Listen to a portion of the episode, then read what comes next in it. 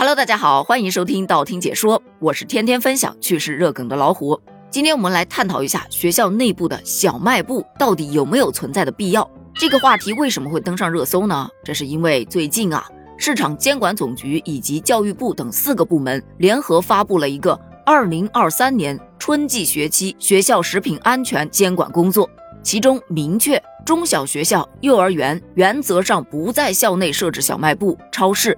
那学校周边也不得设置售烟售酒的网点，各地将严肃查处学校及周边网络平台等面向未成年人无底线营销食品等违法违规的行为。对此，有很多小伙伴发出了感叹：支持！反正我已经毕业了，别一刀切呀！我课间的乐趣这就没了。我原来还挺嫉妒现在的孩子的，现在有点同情了。我看到这个新闻的时候，第一反应就是：哎。这不是我童年的记忆吗？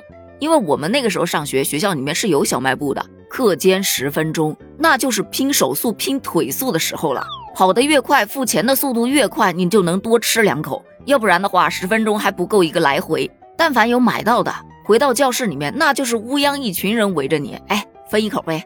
感觉死去的记忆突然袭击我，好想啃两口方便面，扯两根拉丝糖，是怎么回事啊？随后，大家就开始了一番讨论：这学校里面的小卖部到底有没有必要设立呢？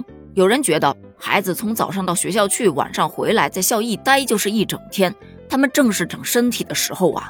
课间饿了，到小卖部去买个零食吃一吃，补充一下体力，那也是挺好的呀。再说了，孩子们天天坐在教室里面读书读书，你这让他有个动力，能够跑跑腿，锻炼一下，不也挺好的吗？对此，有人就反对呀，我不建议。孩子们课间往小卖部跑，万一出现什么踩踏事故就不好了。再说了，学校现在都是有楼梯的，在楼梯上跑得飞快，这安全隐患多大呀！你要真怕孩子在学校肚子饿，你给他带一点零食不就完了？又有人说，这有一些住校的学生，他们需要一些生活用品啊、文具啊什么的，在学校门口去买吧，价格贵；在网上买吧，它都是一堆一堆的卖，用不完更浪费。而且现在好多学校门口的一些商店呐、文具店呐，他卖的一些文具啊，基本上都带有玩具的性质，而且还有一些打擦边球的误导性的东西，这个不太合适。所以你在学校里面开个小卖部，学校里面可以监管，那学校里面的监管比社会上的监管它力度要大得多，整体也能让家长更放心嘛。但也有观点说呀，现在学校里面开小卖部的大多都是关系户。他们卖东西只赢市场拼销量，讲什么食品安全？你想多了。就那些小零食，那些三无食品，贵不贵的咱另论，它损害健康啊。还有你在学校里面设小卖部，孩子势必就会带零花钱，那他带的零花钱到底是不是买的吃了？你根本就无从监管。所以取消了也好。其实对于这种种的争论，出发点都是一个，就是为了孩子好。建议保留的是怕孩子们饿肚子。哎，让他们能够有点快乐。建议取消的也是为了孩子的安全以及身体健康。你也不能说谁对谁错呀。所以我觉得教育部发出来的这一条法规，它真的是有一定道理的。我们现在把它拆分一下啊。